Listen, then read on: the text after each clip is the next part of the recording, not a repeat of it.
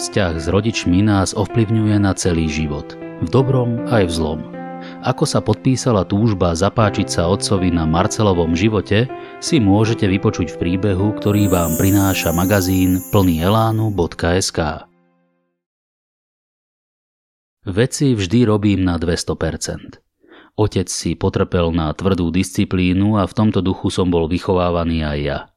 V jeho ponímaní bol väčšej pozornosti hodný len človek, ktorý niečo v živote dosiahol a materiálne nadobudol. Svoj pohľad preniesol aj na mňa. Od malička som chcel mať veľa peňazí, aby som si mohol kúpiť všetky pekné a drahé veci. Pri výbere štúdia som sa orientoval podľa uplatnenia na trhu. Kde môžem po skončení školy zarábať najviac? Vyhrala informatika. Škola ma bavila a zvládol som ju, ako sa hovorí, ľavou zadnou – už počas štúdia som začal pracovať v súkromnej firme, ktorá sa zaoberala vývojom softvéru. Keď mi prišla prvá výplata, tešil som sa ako malé dieťa. Konečne sa môžem pochváliť otcovi. Žiaľ, na neho to taký dojem neurobilo.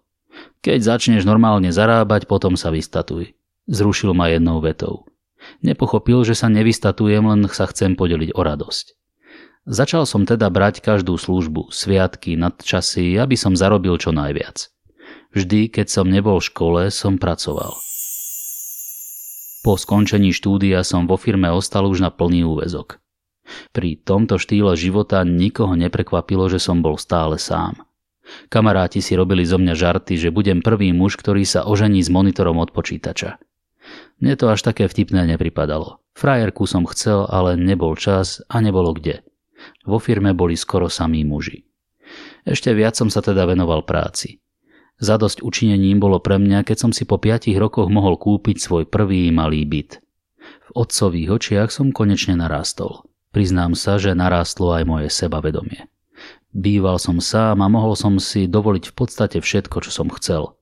Keď som stretol spolužiakov zo strednej, vždy sa len stiažovali, ako ledva vyžijú od výplaty k výplate.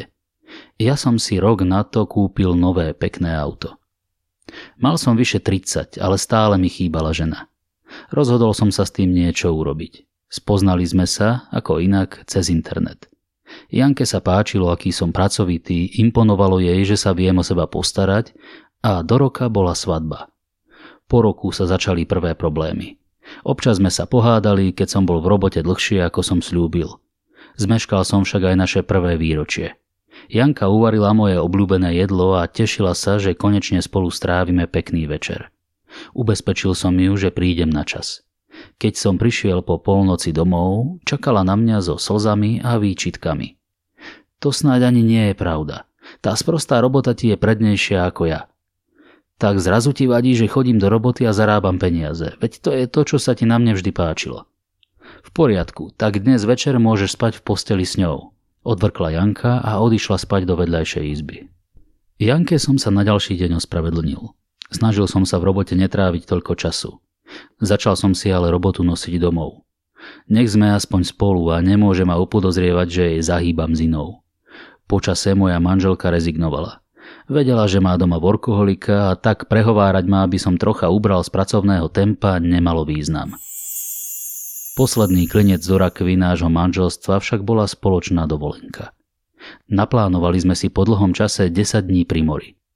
Bolo mi jedno kde, chcel som, aby ma Janka prekvapila, len nech je tam signál a internetové pripojenie. Problém nastal, keď pár dní pred odchodom naša firma vyhrala dôležitý projekt. Ak by sa mi ho podarilo úspešne zvládnuť, povýšenie by som mal isté a to už by som zarábal celkom iné peniaze ako doteraz. Snažil som sa Janku presvedčiť, nech dovolenku preložíme. Spravila však veľkú scénu a na dovolenku aj tak odišla. Sama. Naspäť sa už nevrátila. Presťahovala sa rovno späť do rodičovského bytu a o pár mesiacov mi prišla žiadosť o rozvod. Na smútok som sa snažil zabudnúť trávením ešte väčšieho množstva času v práci. Moje telo mi však začalo vysielať signály, že nie je všetko so mnou v poriadku. V noci som nemohol spávať, cez deň som trpel bolestiami hlavy.